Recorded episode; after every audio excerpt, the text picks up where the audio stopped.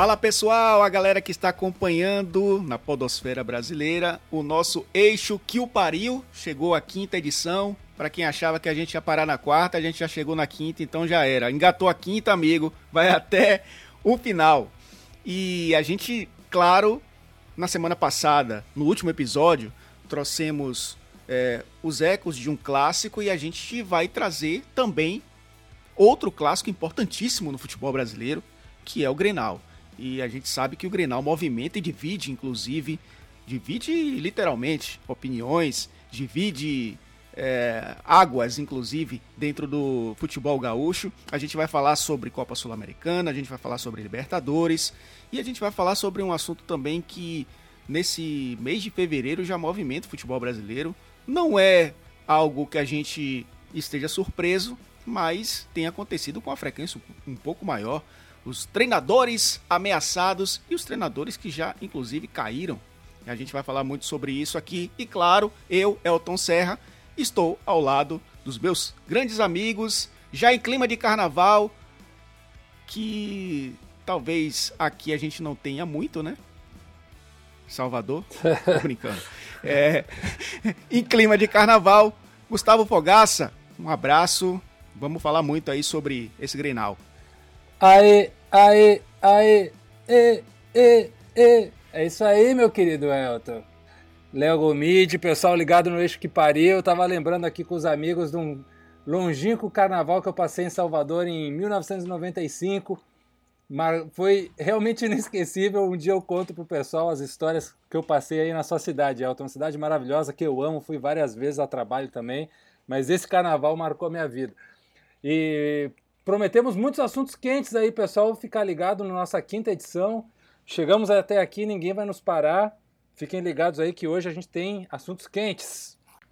E aí, você puxou um tema aí da década de 80, amigo. Que é isso, hein? Prefixo de verão. Mas, Léo Gomide, você que está muito mais habituado com o Carnaval de Salvador, né? Seja bem-vindo mais uma vez ao nosso Eixo que Pariu. Grande Elton Serra, um abraço. Gustavo Fogaço, um abraço também, querido Gufo, um abraço a todos os nossos ouvintes da podosfera brasileira, internacional, mundial. É, pô, Elton, é, esse ano, infelizmente, não poderei comparecer. É, na verdade, a última vez foi em 2018, né? Inclusive, nos conhecemos pessoalmente.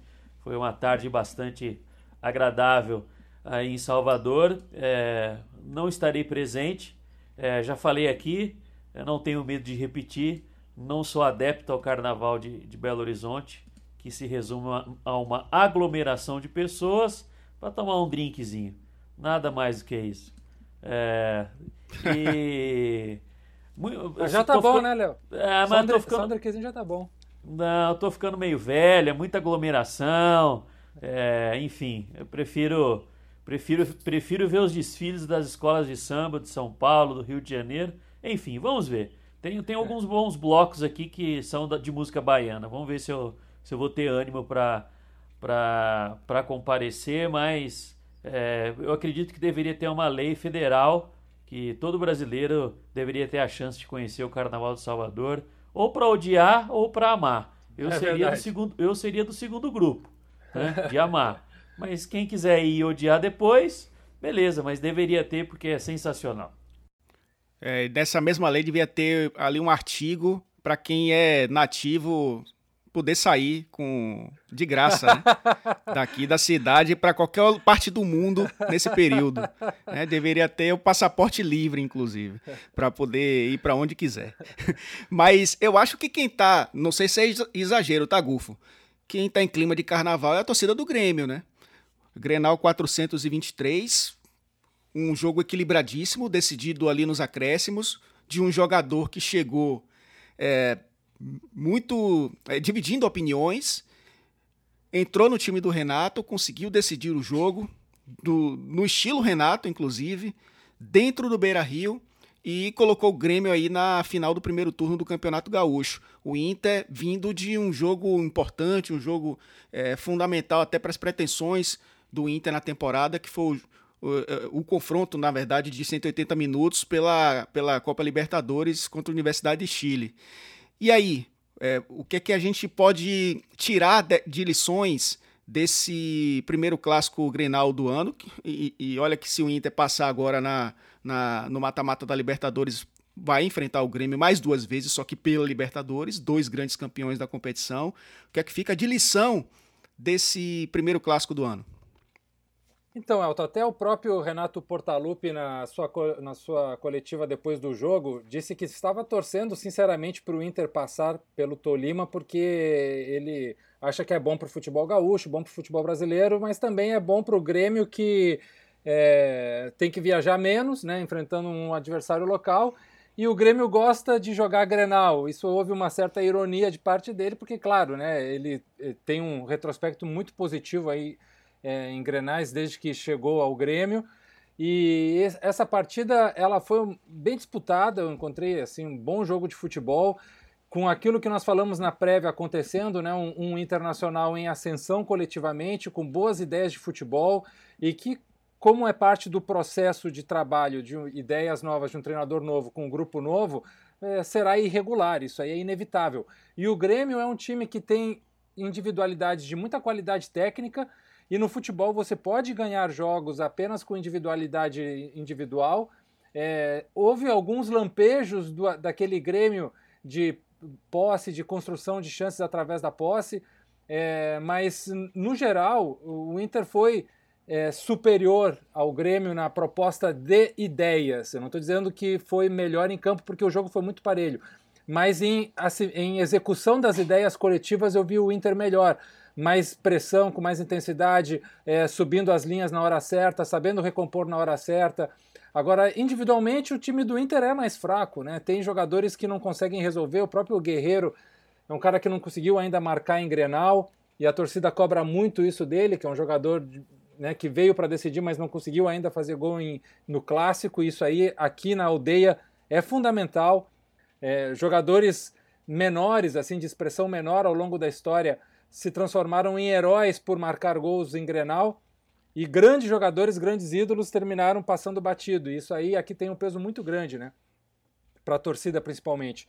Então eu vejo assim que o Internacional é, segue em vento em popa, é uma derrota que pode ser recuperada ali na frente, e eu, e eu sigo martelando que, que os torneios estaduais são para isso, são para testar coisas, para ver onde é que se erra, onde se acerta, é, cada vez mais claro, e aí até o Elton falou isso na outra vez, os laterais do Internacional, eles é, talvez não sejam as respostas para que o Kudê precisa do seu modelo de jogo, são jogadores de muita, muito comprometimento, entrega física, mas nossa, o acabamento deles é, é realmente abaixo do necessário e, se, e o Kudê joga muito pelos lados, é, ele vai precisar talvez aí ir ao mercado e buscar jogadores de um pouco mais é, refinamento na qualidade técnica, né, para trabalhar, mas eu vi, por exemplo, com bons olhos o papel do D'Alessandro, que é um jogador que eu achava que talvez ele fosse não fosse funcionar tão bem nessa função nova e ele está cumprindo bem, muito dedicado, né? Um cara muito comprometido e mesmo que ele fisicamente não dê conta,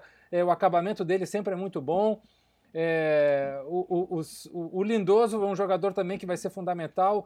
O Musto errou na, na, na expulsão, e, mas é um jogador que é, leva muitos cartões, é a parte da característica dele, mas seguirá sendo titular. E do lado do Grêmio, é, eu ainda vejo com um olhar mais preocupante, quero saber também a opinião dos amigos, mas eu vejo o Grêmio ainda devendo na parte da construção coletiva, de novas ideias, de novas dinâmicas, de não depender apenas da, da, de um bom desenvolvimento individual dos seus jogadores. No segundo tempo, o Renato colocou o Thiago Neves jogando é, aberto pela direita, que ele simplesmente afundou, não participou do jogo, desapareceu. É, foi a mesma coisa que não tem entrado. É, botou o, o, o, Cebolinha como referência e, e, é um teste que ele vem querendo fazer isso há muitos anos. Ele já vem insistindo de que o Cebolinha pode ser um centroavante e, e em vários jogos ele mostrou que não consegue. Né? É, é, uma, é um problema para a sua característica, ele não faz bem essa função, mas o Renato vai seguir insistindo para tentar encaixar o Thiago Neves em campo. E o Diego Souza cumpriu com o que veio, um bom finalizador, tem a técnica da finalização e para jogos assim, um cara que pode decidir numa bola é importante. Então, no geral, a minha visão sobre o Grenal foi essa.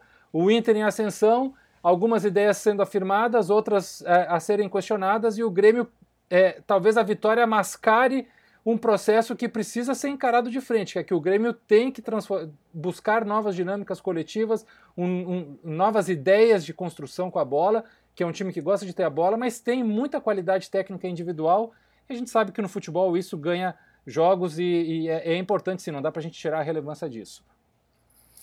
Ô Léo, é, de tudo isso que o Gufo falou, algo me chamou a atenção e é polêmico. Para você, o Grêmio realmente tem um. O Inter tem um, um elenco tecnicamente mais fraco que o Grêmio? Ah, o, o Elton, assim. É, eu acho que nós ah, avaliarmos, né? É, principalmente porque o Inter está aí no início de trabalho, é, e eu acho que avaliar é, somente pelas individualidades não, eu, eu considero assim meio equivocado, né? Porque o, o, o, ponto que eu queria tocar, né, para falar um pouco a respeito do, do Grenal do, do último sábado, é que, se eu não estou equivocado, é, dos últimos 14 Grenais, o Inter só venceu apenas um. Né? Se, o, se o Gufo puder me corrigir aí caso eu esteja errado, fique, fique à vontade. É, então, é de 14 Grenais, venceu apenas um. Ou seja, vamos colocar entre aspas, a regra do momento é o Inter perder, certo? De 14 ganhou apenas um, ou seja, estamos falando de um curto espaço de tempo e jogos, né? talvez nem tão curto, mas de 14 ganhou um. Por que, que seria somente no primeiro, porque já seria, na verdade, no primeiro Grenal do Cudê, que tem uma ideia bem diferente a do, do Odair, que o Inter é, se transformaria já no Inter que na, no, me, no, meados das décadas dos anos 2000 ali, 2006, acho que foi quando foi campeão é, da Libertadores, enfim, naquela sequência boa de títulos do Inter, que acredito que, que deveria ganhar mais grenais, não tem os números, né? Mas acredito que pelo momento devia estar no melhor momento do que o, o Grêmio. É por que somente a troca de técnico já faria o Inter um time que chegaria no mesmo patamar, eu digo, coletivo do Grêmio. O Grêmio, por mais que o, o Gufo pontuou, e eu concordo com ele, que é, já é mais estudado pelos adversários, houve saída e chegada de, de jogadores, né? O, o, Grêmio hoje não tem aquele jogo apoiado como fazia, que em 2017 na Libertadores é, foi, foi campeão, né? Hoje existe algumas dificuldades. É, o Maicon tem mais dificuldade hoje. É, o Luan, naquela época, ainda estava no clube e estava numa fase brilhante. Né? O, o Cebolinha hoje faz uma função em campo que é um pouco diferente do que ele fez nas últimas duas temporadas. Né? É, o, o torcedor internacional, obviamente, ficou o pé da vida de, de perder o clássico. Mas, assim, eu sei que olhar para os números apenas friamente é um erro, né? A gente que, que gosta muito de, de análise de números, das estatísticas, é um erro. Mas, assim, o Grêmio, nos últimos. O, o Inter, perdão, nos últimos grenais que disputou, seja em casa ou seja fora, ele tinha a ideia de jogo do Odair, que é o quê? Ser um time, genericamente falando, mais reativo, né? O, o Inter não se propunha a ser o protagonista do jogo, como conseguiu até em alguns momentos com 10 jogadores no, no último sábado, né? E isso aí vai precisar de uma evolução. Pode ser que o Kudê assista a, a, a, partida novamente, diagnostique o que ele acha que, que foi o errado, onde o, o, o Inter errou. É claro que pesa muito a expulsão do, do Musto, mas dá para ver que existe um caminho e que o, que o Inter, se, se tiverem paciência com o Kudê, os jogadores comprarem a ideia, é, dá para ver nitidamente que daqui dois, três grenais vai ser um embate de assim, de troca de, de porrada. Né? O Inter não vai se, se fechar todo e querer só contra-atacar. O Inter vai querer empurrar o Grêmio para o campo dele, como conseguiu em alguns momentos no sábado. Só que a ideia ainda não está totalmente consolidada, né? É, lembrando que é o oitavo jogo oficial do Internacional, foi o oitavo jogo oficial do Internacional na temporada, sendo que desses oito, alguns aí com equipes mistas, né, porque o Cudê estava pensando no confronto da Libertadores, que pela segunda fase de qualificação, né, já enfrenta o Deportes Tolima, né, em duas partidas, o primeiro jogo fora de casa e o segundo na semana seguinte, né, jogando no, no Beira-Rio, a chance aí do Internacional chegar à fase de grupos da, da Copa Libertadores. Acho que a, as condições são excelentes para que isso aconteça. O Tolima já atrapalhou alguns brasileiros, né? Um brasileiro em específico no, no Libertadores, mas é um, é um time que o Inter tem condições de, de passar. Acho que a, a formação ela está se consolidando né, com, essa, com esse 4-3-1-2, está se consolidando. É, talvez um jogador ou outro ainda fora é, do que o Inter precisa, né, principalmente nesse meio-campo. No jogo no Grenal, né, o Bosquilha ele foi titular, né, jogou ali à frente da linha de três. É, e eu acho que ele, ele inverte, inclusive, né? Às vezes faz 4-1-3-2, porque coloca o Musto entre duas linhas, às vezes faz 4-3-1-2 porque ele recua um pouco o Lindoso e o Edenilson para jogar um pouco mais atrás. Quando o Patrick, o Patrick acabou não jogando, né, não começando o jogo, o Bosquilha que jogou um pouco mais próximo do Alessandro do Guerreiro, vai encontrando alternativas. Concordo que a expulsão atrapalhou um pouco os planos do, do Inter. E no caso do Grêmio, é natural que, que mudanças aconteçam, né? Principalmente com a volta do Matheus Henrique, vai entrar no meio-campo. É, o Renato já, já testou o Caio Henrique na lateral esquerda durante o jogo no lugar do Cortez. Pode ser que ele entre nesse time aí. É um time que vai se encaixar, na minha opinião, também muito rápido, mas ainda carece de algumas ideias. Pode até ser campeão gaúcho, mas acho que precisa melhorar é, muita coisa.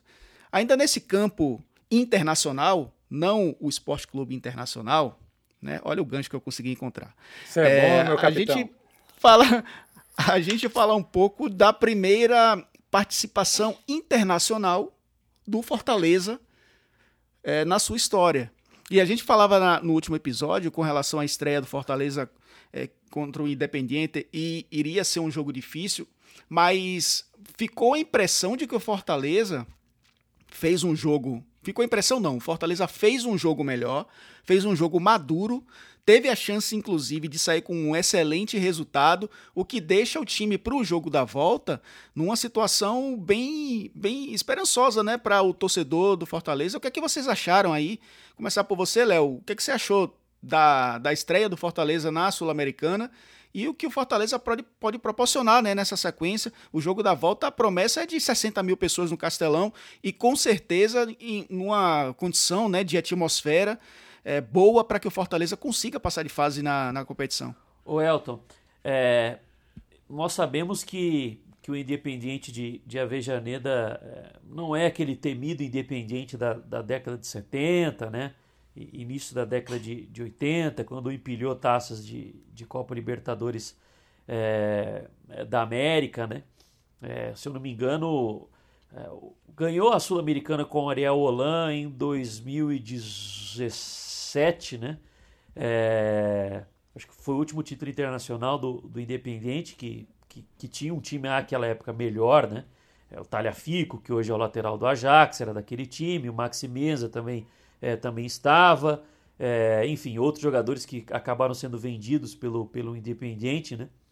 É, mas é um time que, que impõe respeito, né? Não dá para dizer que, que, que, o Independente é um, é um time que se apequenou. Não, não vem conquistando resultados, mas, mas é um time que está habituado a esse tipo de competição e enfrentou um Fortaleza que fez o primeiro jogo oficial é, do clube no torneio internacional. Vocês podem me xingar aí se eu estiver sendo exagerado, né? mas diante desse fato de ser o primeiro jogo do Fortaleza, é, internacional da história, não jogou contra é, o cara bobo, né? Enfim, para citar um time que não tem muita expressão na, na América do Sul. É, ele enfrentou o River Plate do, do Uruguai, entendeu? Ele enfrentou o Independente, que tem toda essa mística, tem a questão do estádio, enfim, cheio. Eu, para mim, né, pessoalmente, faz, fazia tempo é, que eu não via, claro, colocando na balança o peso internacional do Fortaleza em competições, e como eu disse, foi uma estreia. Há tempos eu não via um time brasileiro jogar tão bem na casa do adversário como o Fortaleza jogou, perdeu. Aí vão falar, ah, mas ele, o Fortaleza perdeu. Sim, perdeu, mas assim, as chances de gol que teve, o modo como atuou, né? É, a, a, a, o, estruturalmente o time do Rogério Ceni mantendo os princípios que, que a gente vê quando joga em casa, né? É, eu acho que foi uma atuação assim para a torcida do Fortaleza realmente se animar e ir para o jogo da volta, né? O, é, foi um time que, claro, teve algumas dificuldades durante a partida, o que é natural, mas eu digo assim, a ideia, a ideia do Rogério esteve, esteve é, a, a, olhos vistos assim, sendo praticada. Né? Um time ofensivo, um time é, explorando muito é, a largura do campo. Né? O Rogério concentra muitos jogadores para poder atacar pelos lados depois. O Oswaldo fez um baita jogo, o David perdeu um gol na cara, o Romarinho perdeu um gol assim incrível, né? sem goleiro. É, eu acho que o legal foi isso da partida e também a movimentação do torcedor do Fortaleza, né? É, vou citar o nome dele aqui, porque é um rapaz muito gente boa, não sei se vocês conhecem, que ele faz o site lá Bora Leão, lá em Fortaleza, que é o Eduardo Damasceno. Fiquei acompanhando os stories dele no Instagram tal, o próprio Marcelo Praz, presidente do Fortaleza, mostrando toda a mobilização da torcida assim e o quanto é, essas histórias no futebol ainda são legais, assim, de clubes que, que, que ainda não, não tinham passado por essa vivência, né? Porque falar da, de uma torcida do, ah, de Flamengo, de Corinthians, do Palmeiras, sei lá, qualquer outro, do Inter, do Grêmio, do Galo, que vai lá e invade qualquer país sul-americano. Ah, beleza, velho, mas assim, é um clube nordestino, pela primeira vez disputando uma competição internacional e, e leva aquele tanto de torcedor assim, você vê o, é, o, o, quanto essa, essa experiência é válida, né, para eles, assim. Não sabemos quando irão voltar, quando terão uma outra oportunidade, mas eu acho que são, são as duas principais coisas. O Fortaleza ele foi protagonista na arquibancada e o Rogério fez um time protagonista dentro de campo. E eu acho que tem boas chances de passar. Foram 13 finalizações do Fortaleza nesse jogo contra o Independente. E dessas 13, seis foram, foram dentro da, da área. Né? Foi um time que, que conseguiu fazer realmente o jogo do Rogério fluir isso com um jogador a menos durante todo o segundo tempo, né? Porque é, teve duas expulsões ali no finalzinho do primeiro tempo. O Quinteiro acabou sendo expulso, junto com o Sanches Minho, né? Por, ali na, numa confusão que teve no final do primeiro tempo. E o Fortaleza, com um a menos, conseguiu também jogar dentro do campo do, do Independiente durante boa parte do segundo tempo. É, não, perfeito. Eu ia pegar esse, esse gancho que o que o Léo estava falando para justamente falar isso sobre a qualidade das chances do Fortaleza, que foram muito altas, e que talvez, se a gente for falar metaforicamente, é, é um reflexo dessa energia da torcida, né? Não tem como separar é, a atitude do time em campo com essa energia da torcida.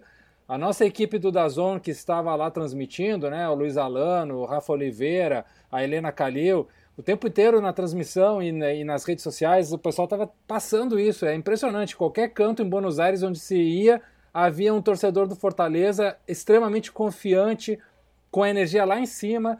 Me lembrou muito a torcida do Sport Recife naquela Libertadores de 2009, né?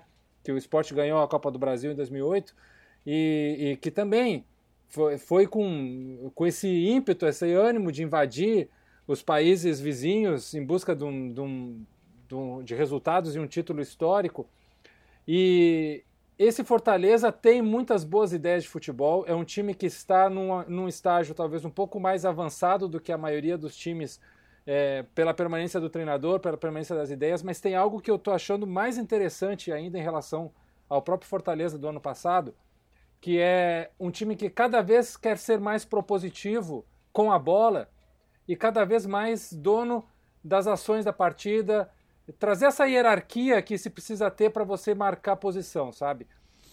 Eu tenho a bola, mas eu quero ser protagonista com ela e eu não vou deixar quem, o meu adversário é, é, dominar as ações da partida porque eu vou ter a bola. Essa espécie de protagonismo que um, que um time grande geralmente tem, E o Fortaleza é um time grande no Ceará, mas a nível internacional ainda não é. E, e, e, e, mostrar a sua cara, muita gente na América Latina e no mundo estará conhecendo Fortaleza agora. Não, não, não conhecia o clube ainda.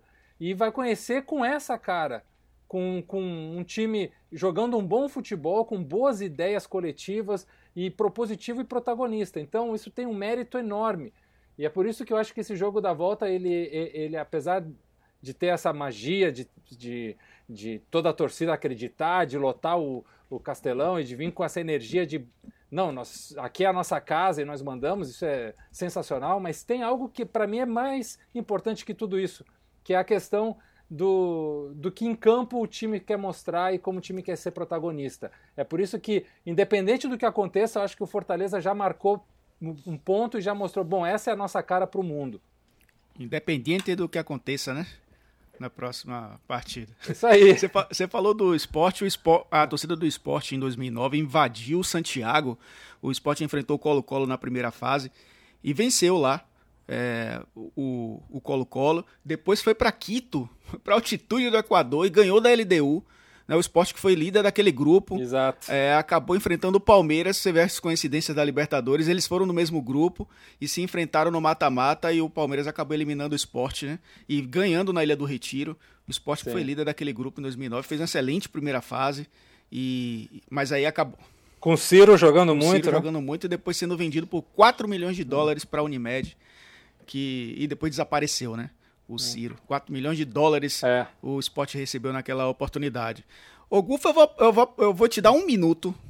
Um minuto. Já que a gente está falando de Sul-Americana, eu vou te dar um minuto para você falar de Gregory. Discorra sobre Gregory.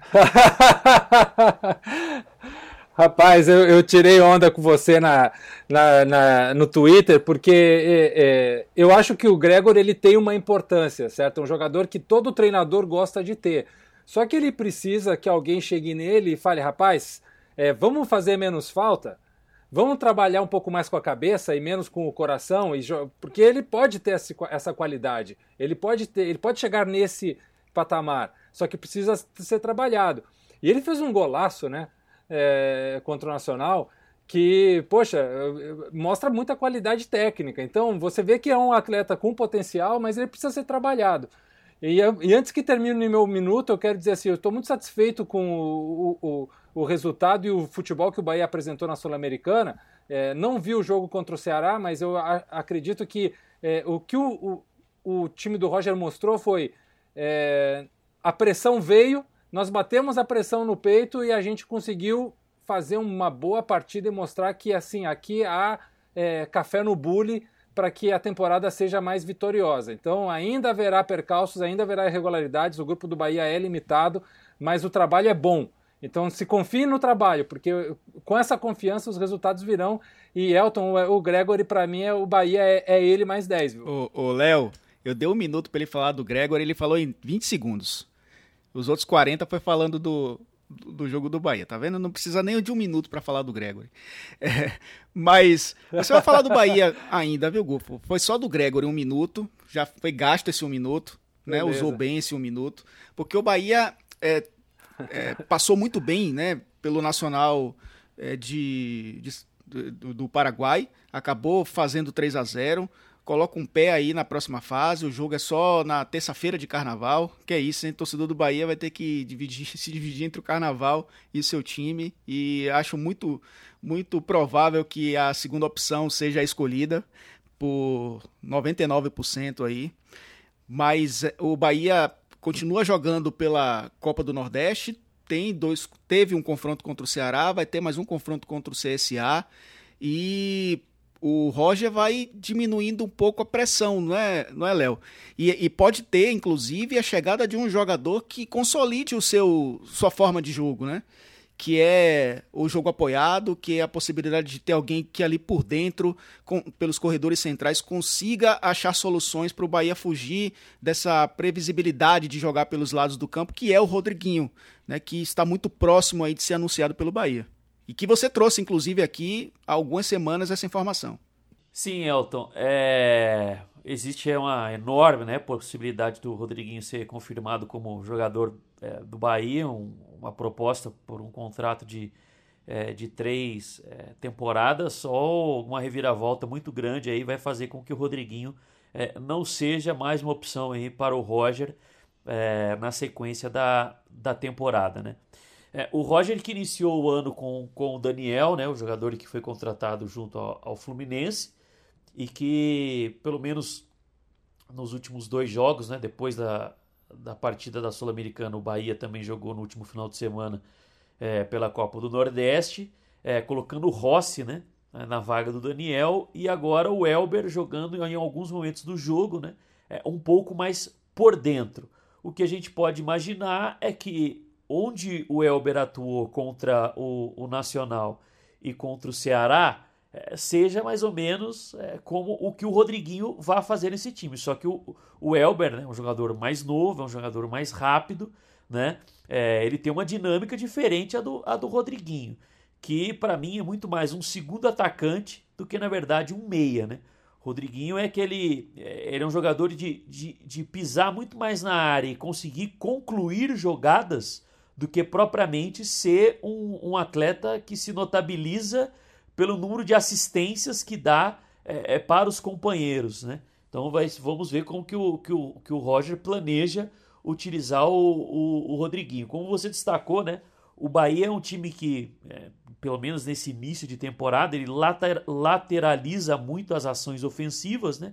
Buscando ali uma, uma triangulação entre o lateral, se pela esquerda o Capixaba, se pela direita o João Pedro, que eu acho muito bom jogador.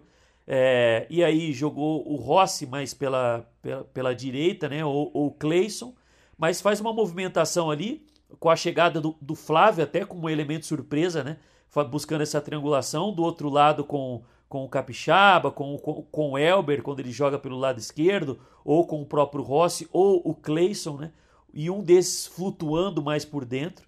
É, o Rodriguinho, eu acho que é um jogador que, que vai ajudar até muito o Gilberto, porque em alguns momentos, né, quando o Bahia joga pelo lado direito, o ponta do lado contrário fecha como um segundo atacante. Mas em alguns momentos o Bahia chega com pouca gente dentro da área, né? E o Rodriguinho é um jogador de leitura de espaço assim muito bom. O Rodriguinho do Corinthians, ele cansou de fazer gols chegando como um segundo atacante, né? É, ou pegando uma sobra assim depois de uma finalização para marcar. Então acho que é um jogador que, que vai agregar e quer queira quer não é um jogador experiente, né? Já passou por é, campeão brasileiro, né?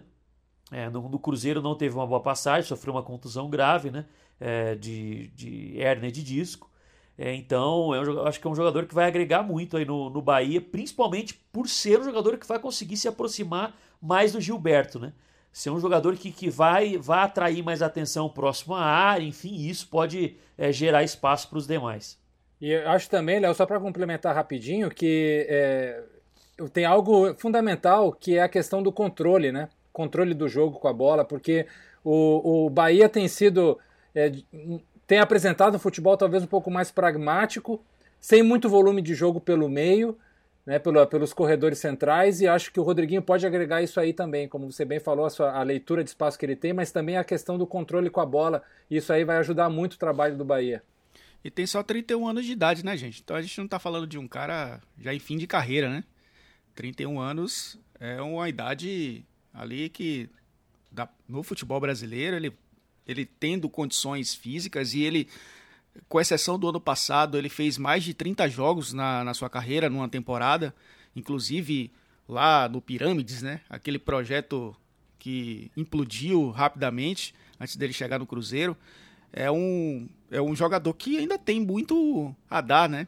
Ele viveu, claro, seu melhor momento no Corinthians. Ele teve uma passagem pelo Grêmio, né, Golfo? Bem rápida. Acabou Sim. sendo emprestado. Não foi bem no Grêmio. Não foi bem. Né? Foi na, Ele jogou bem no América. É, ele foi muito bem no América. Ele, ele, ele foi. Ele surgiu bem no ABC, né? Passou pelo Bragantino e aí o América contratou. Ele foi muito bem no América, foi co cobiçado por muitos clubes do futebol brasileiro. É, o Corinthians conseguiu levar. É, no Grêmio ele passou naquela transição, né? De, Filip, é, de Filipão, foi 2014 Sim. isso. Então teve isso. aquela transição. Com Ederson com o Anderson, né? Foi aquela transição de, é. de, de, estilo de jogo do Grêmio, né? Talvez se ele ficasse para o ano seguinte, ele jogasse mais, né, na, na, na, equipe do Grêmio. E só que no Corinthians que ele foi muito bem, né? E se desgastou, depois foi pro Cruzeiro e aí no Cruzeiro teve a lesão no início da temporada e não não teve sequência. Eu acho que o Roger ele fez duas tentativas com um jogador não não com a característica igual, né? Mas no sentido de usar essa posição como um cara que abastecesse o ataque, um trio de ataque, né? E a gente lembra que ano passado ele tentou o Guerra. O Guerra chegou para ser esse jogador que chega o Rodriguinho acertando com o Bahia, né? E o Guerra não deu certo, porque o, o Bahia já estava muito bem encaixado naquele jogo reativo. O Rodriguinho chega num momento em que o Bahia quer descobrir de novo a forma de jogar de maneira apoiada, de, porque está enfrentando adversários que, que, estão se fechando bastante.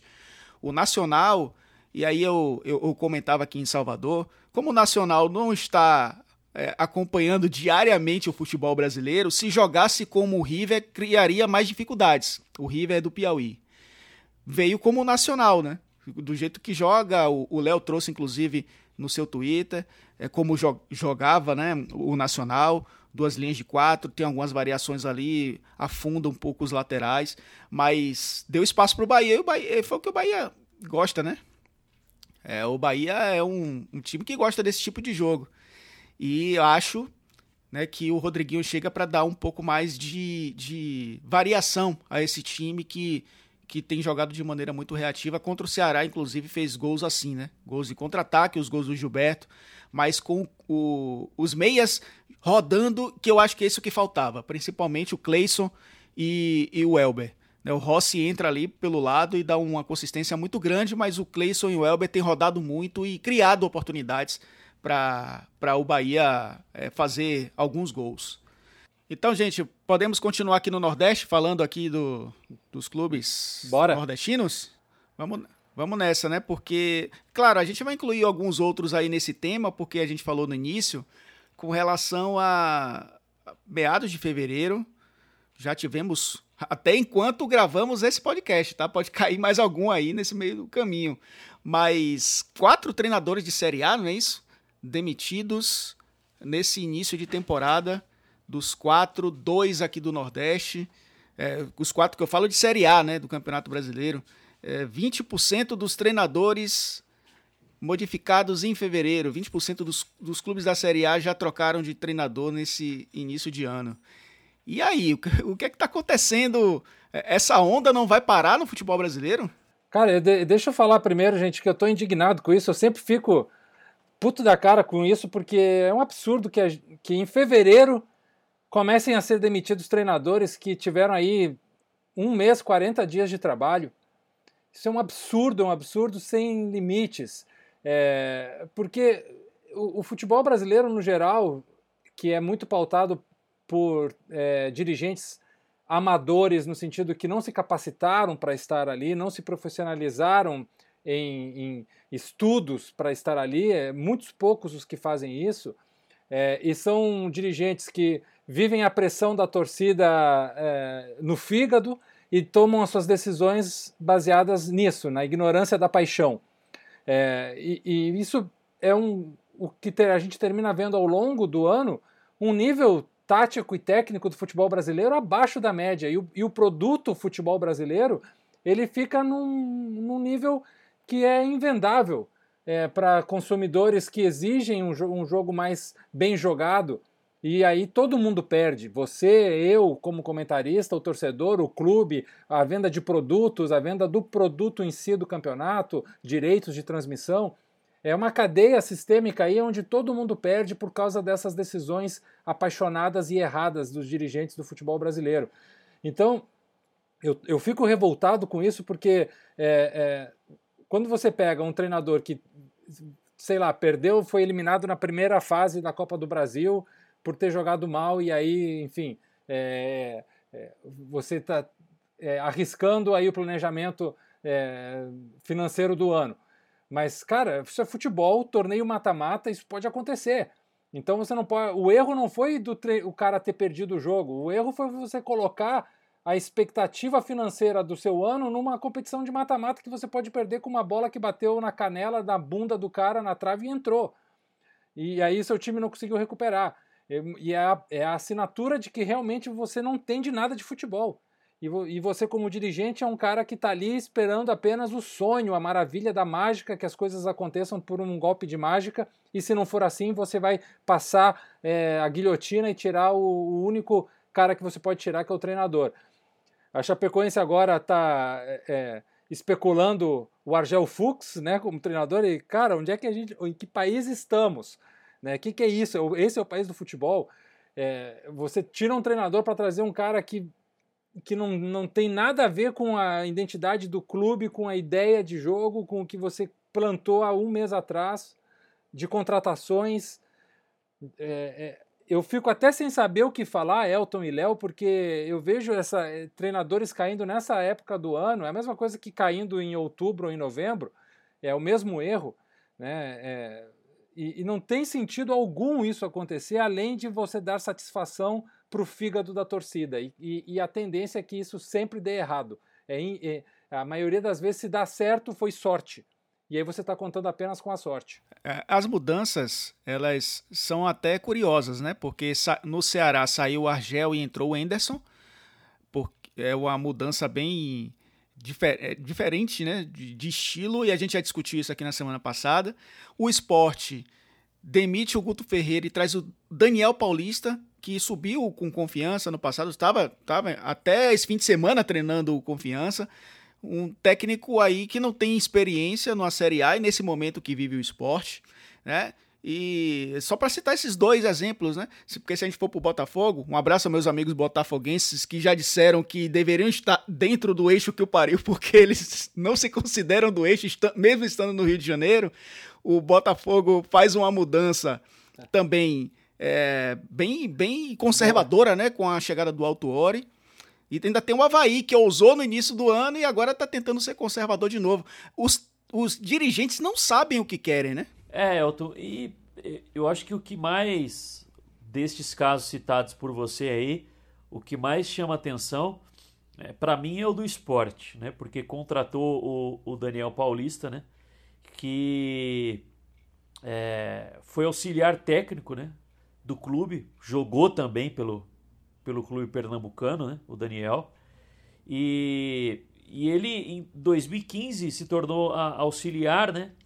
E assumiu o time de forma é, interina no final da Série A de 2016.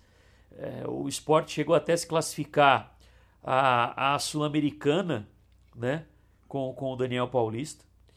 E aí ele teve o contrato renovado, mas foi de novo, é, entre aspas, rebaixado para o cargo de, de auxiliar em 2017. Né?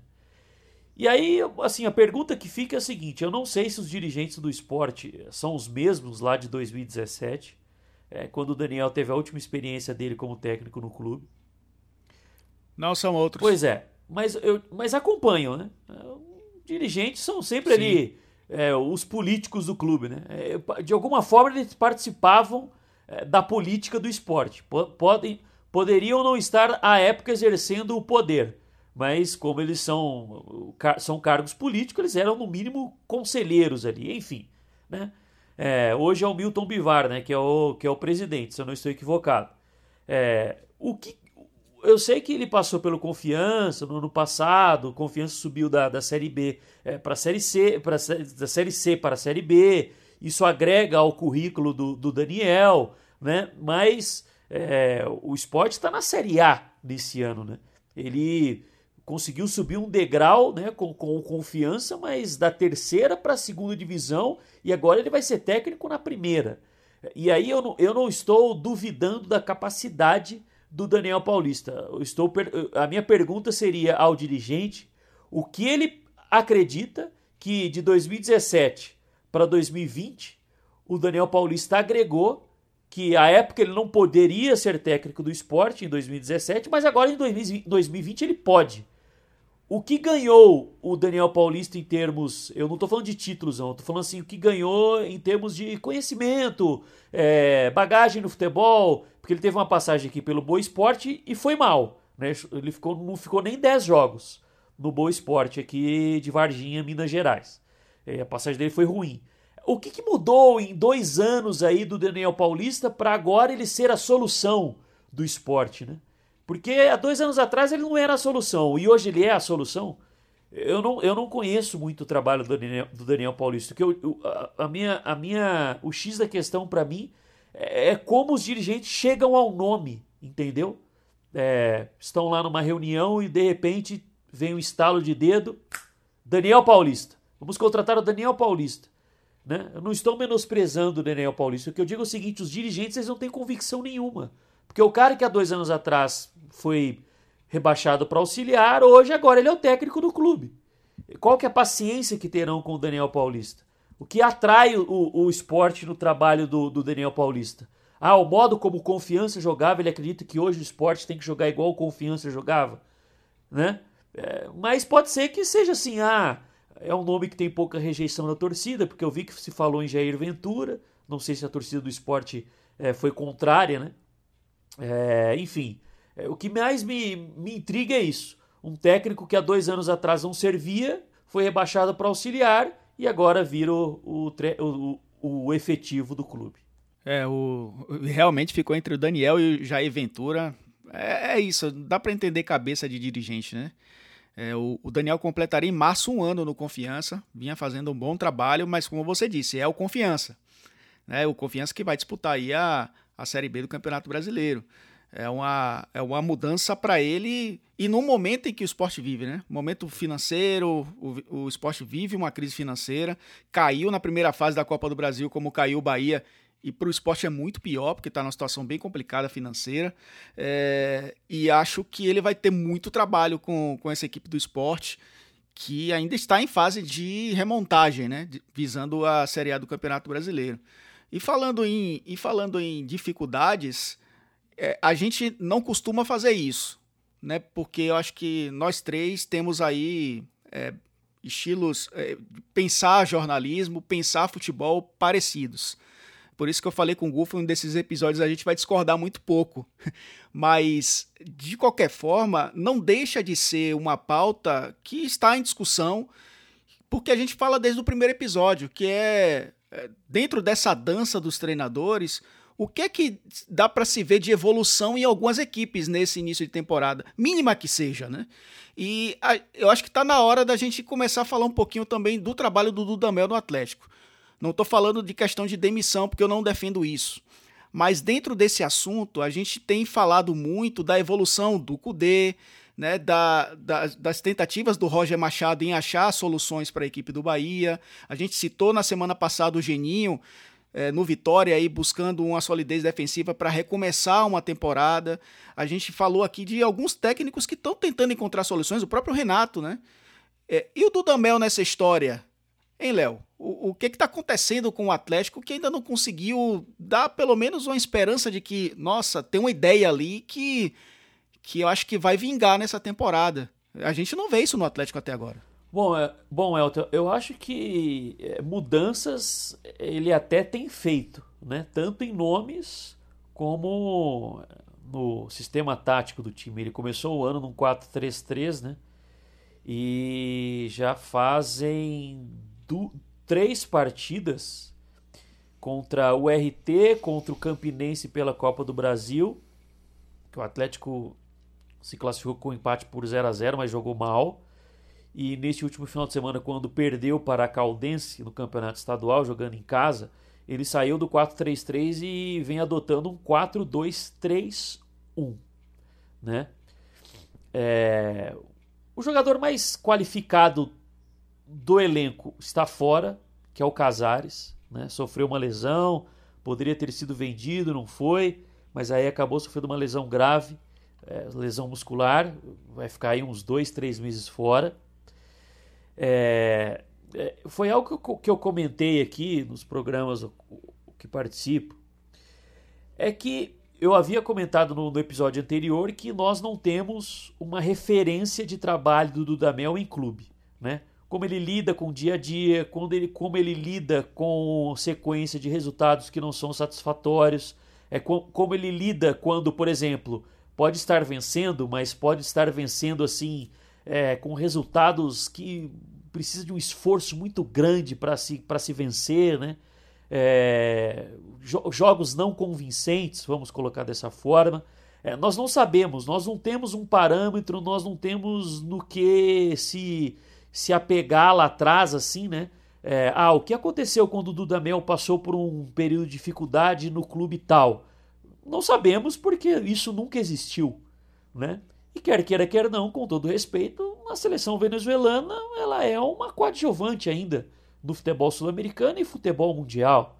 Apesar dos resultados e bons resultados que ele conquistou né? mas a, a Venezuela não entra com uma carga é, de pressão, vamos colocar assim, eu nem gosto de utilizar muito essa palavra, mas a Venezuela não entra com carga de pressão num torneio, como por exemplo o Atlético entra esse ano no Campeonato Mineiro.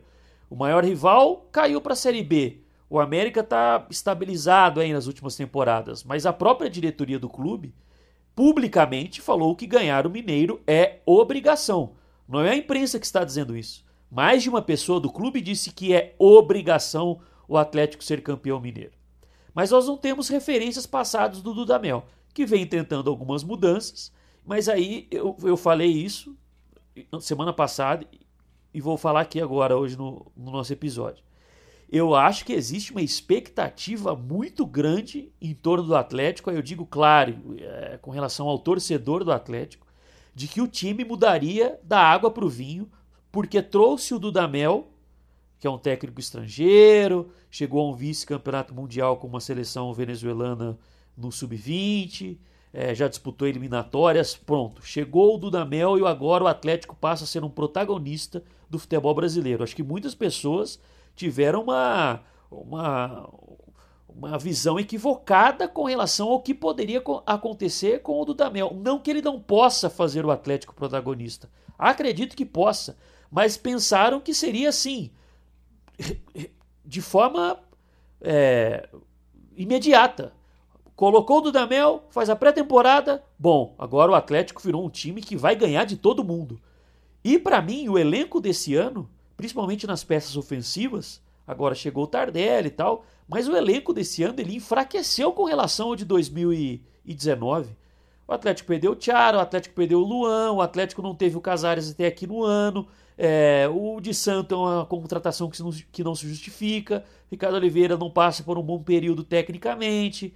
E aí sobra para sobra para definir os jogos jogadores que são assim, para mim, na minha opinião, comuns.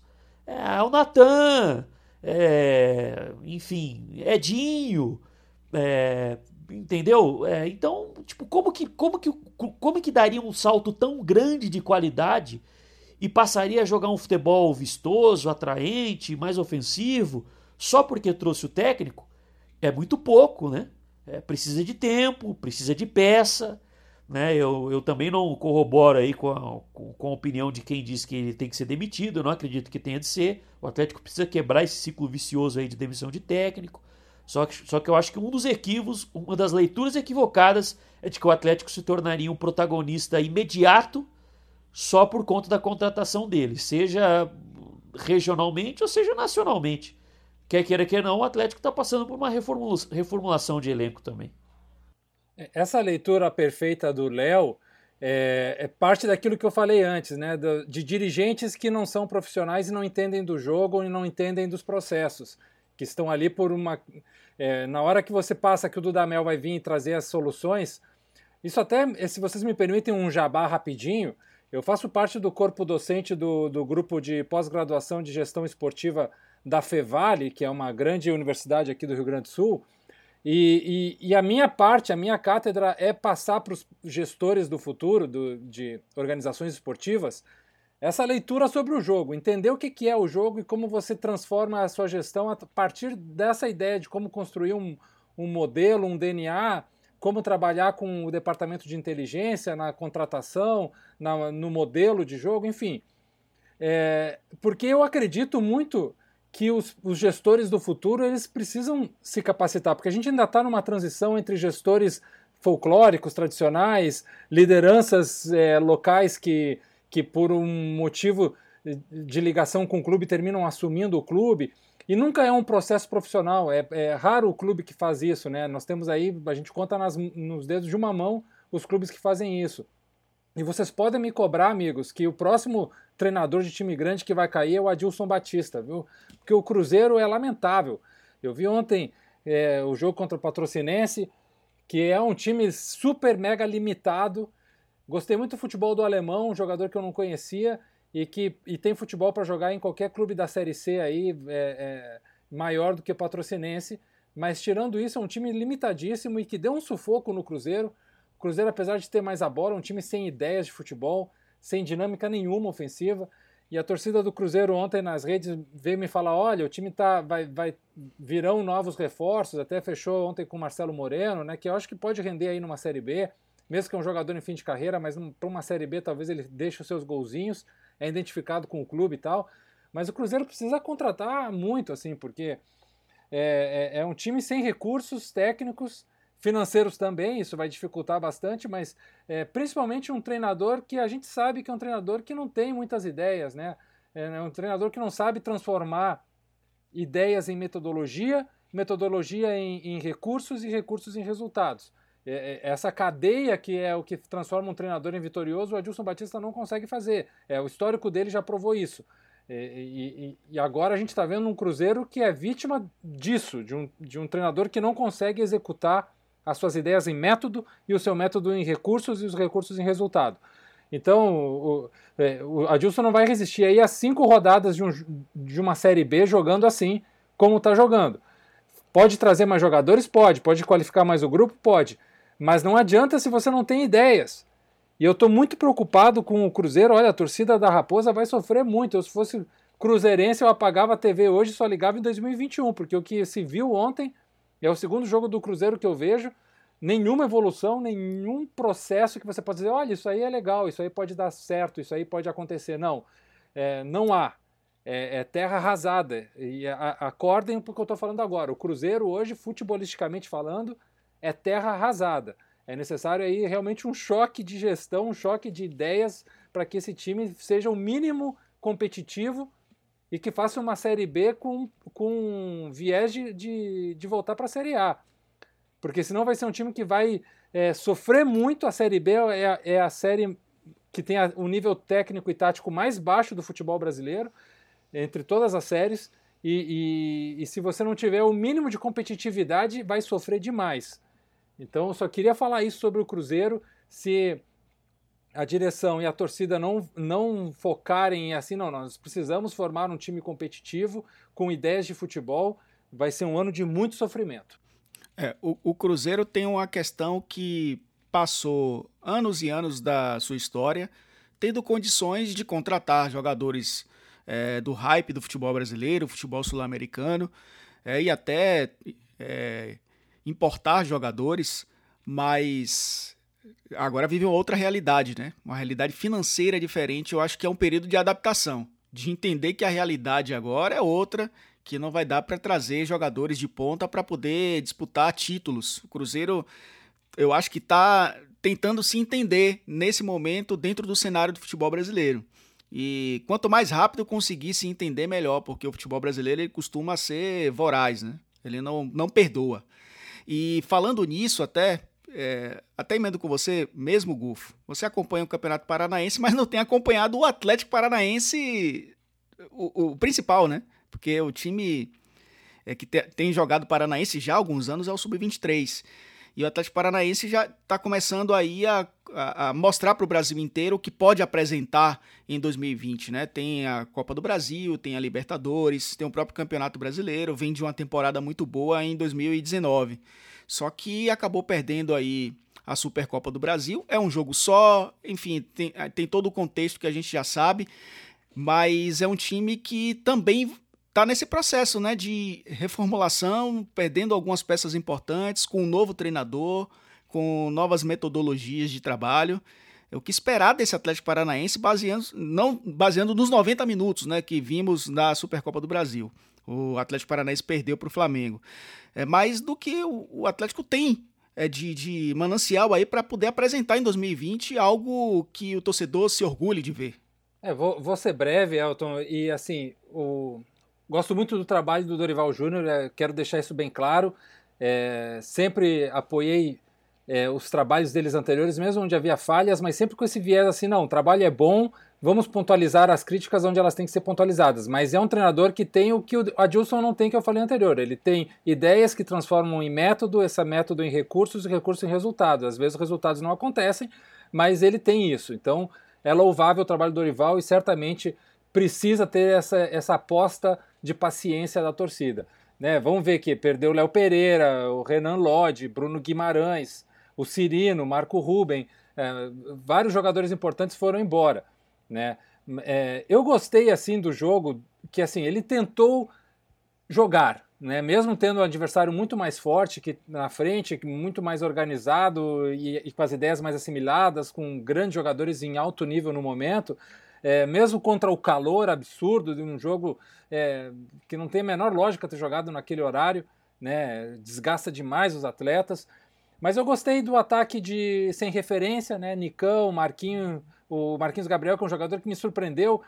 É, o Marquinhos Gabriel geralmente é um cara que tem pouca intensidade, pouca mobilidade, mas ele mostrou ontem que ele, ele pode surpreender nesse sentido, de, de trabalhar como um cara que, de falso 9, às vezes é, jogando de extrema fazendo a diagonal, puxando uma profundidade pelos lados. Ele mostrou recursos táticos interessantes que podem, ao longo da temporada, aí, dar uma, uma satisfação para o Atlético.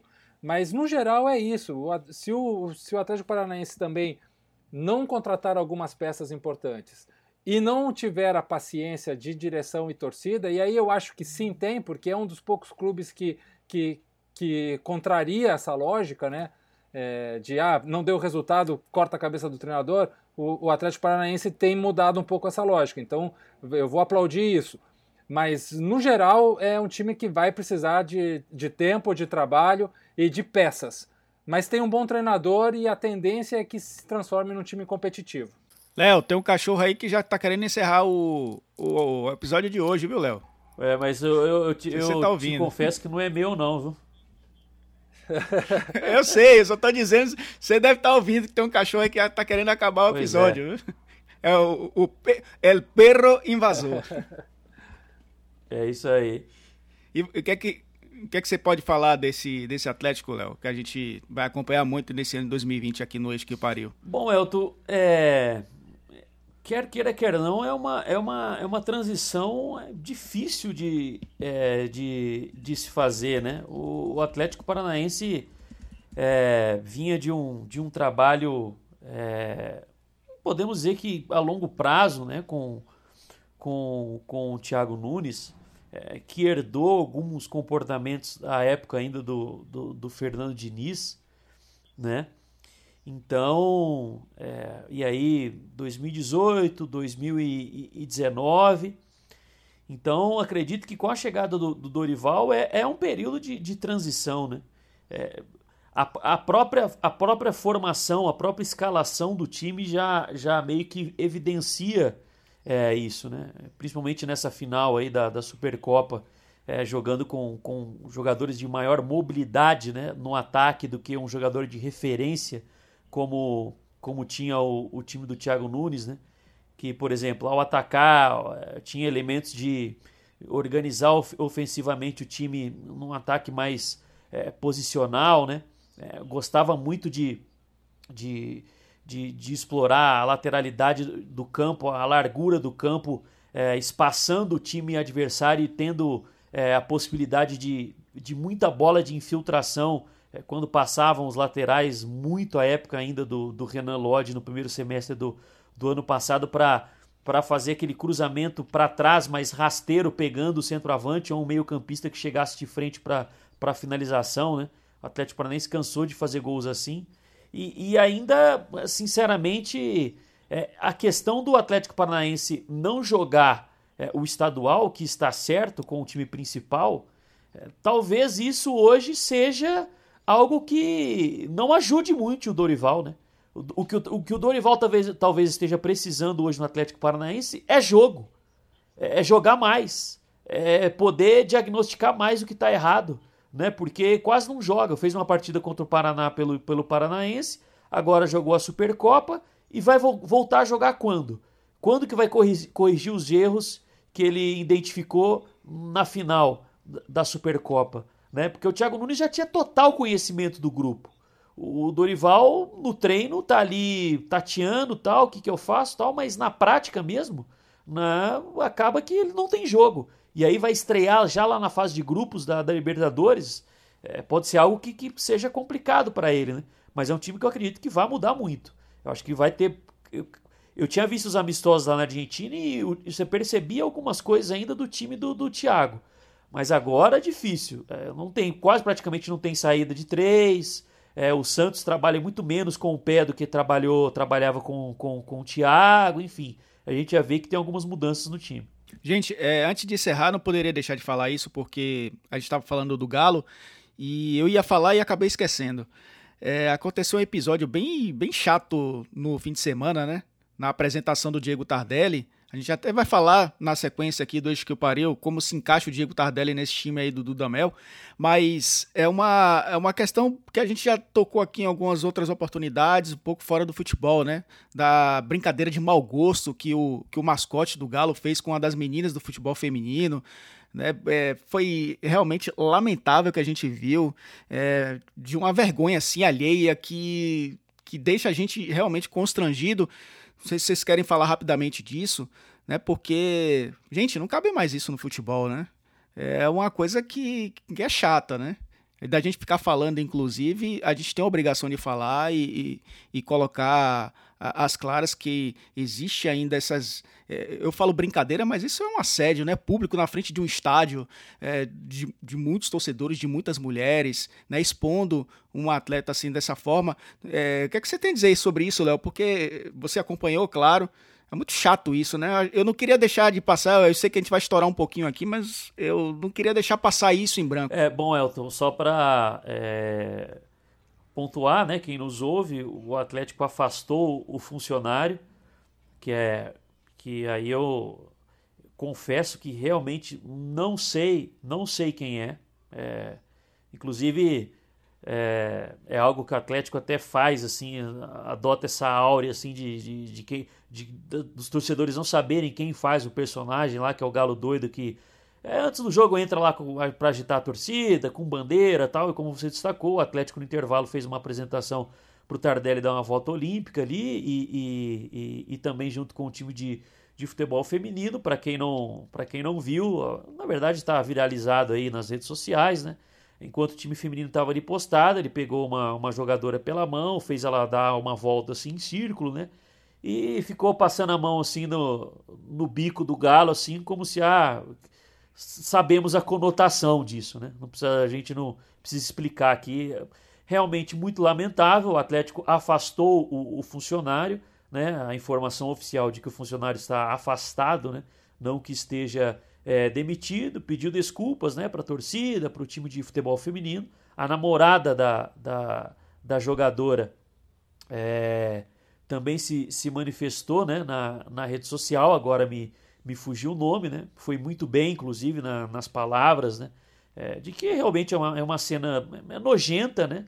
É, vivemos num, numa sociedade extremamente machista, tem gente que acha que isso é, é mimimi, né?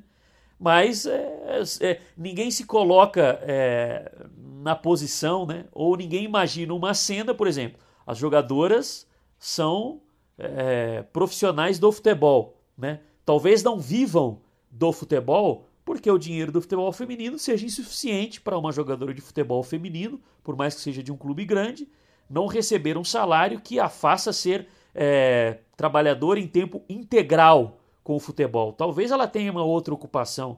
E isso vem também de um pouco da, do machismo da, da sociedade.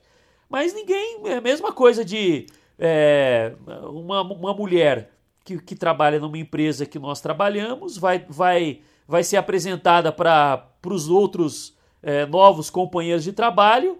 O nosso chefe vai lá, pega ela, faz ela dar uma volta no meio de uma sala, numa reunião empresarial e aí o nosso chefe passa a mão na boca, gente. É a mesma coisa.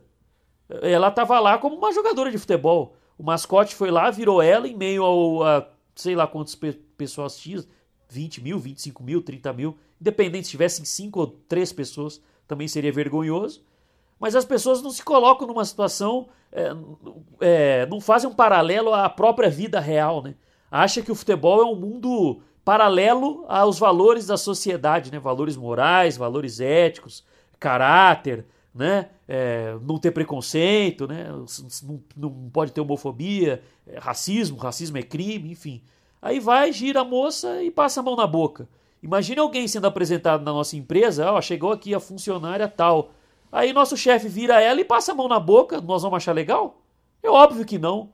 É, é, é nojento, tanto no campo como se fosse num, numa vida empresarial, né? Gufo, só para contextualizar, o nome da atleta é Vitória Calhau, tem só 19 anos. Sim.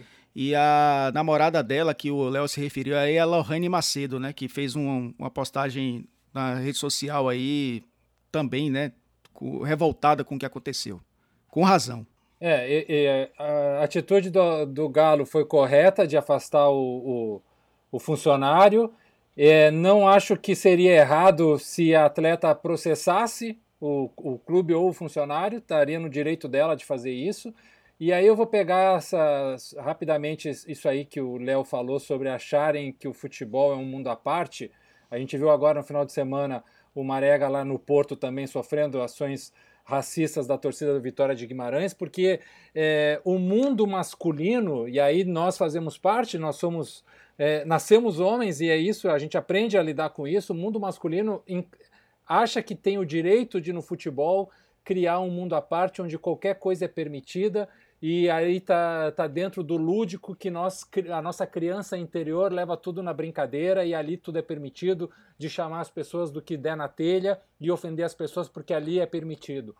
E, e, e só o fato de a gente mudar o foco desse debate e a gente pensar que não, é, nós homens, é, e ser homem significa saber que a criança interior ela também não permite isso e que é, é aquele ambiente Tá errado fazer qualquer coisa que você não faria na sua casa com a sua mulher, com seu amigo, com seu irmão, com seu melhor amigo.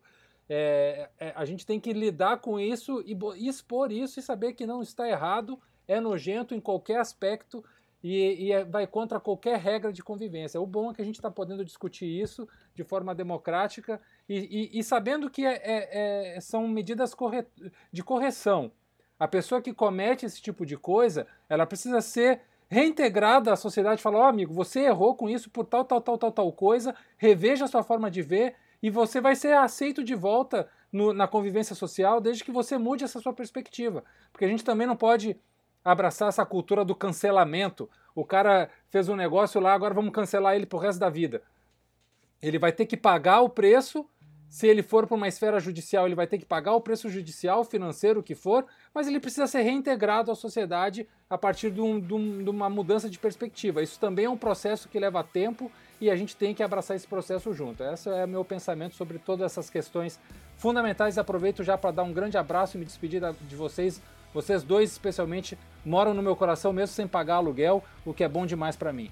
É, lembrando que esse é o nosso lugar de fala como homens que precisam desconstruir o machismo né, e respeitar as mulheres e, claro, fomentar isso né, ao longo das nossas discussões com o poder do microfone que nós temos também, né? De poder falar para a sociedade não só de futebol, mas também sobre a própria sociedade, já que somos, né, 90% do tempo aí, é, pessoas comuns como todas as outras. O Gufo já se despediu aí porque os cachorros estão chamando ele, viu, Léo? É, mas se você quiser vir para Salvador, ainda dá tempo, viu? Carnaval aqui começou tem um mês, vai terminar só em abril, então você tem tempo suficiente para chegar aqui e curtir o, a folia, viu? Ah, que maravilha, que maravilha. Esse lugar aí. É, é paraíso, né, Léo? A minha esposa, a minha esposa fala que é, em alguma época da vida nós vamos ter que morar na praia, não sei se será Salvador, né? Vamos planejar isso tudo com muita calma, mas eu sou adepto da ideia. né? E se for em Salvador, aí o carnaval vai ser semestral e eu vou gostar demais. Grande abraço, amigos. Até o próximo. Valeu, gente. Valeu, Gufo. Professor Gufo, viu? Valeu, Léo. Sempre bom estar com vocês. A gente volta num próximo episódio. Claro, trazendo tudo que está acontecendo aí com os nossos clubes, que são protagonistas também, sim, porque eixo que o pariu, amigo. Grande abraço a todos e até a próxima.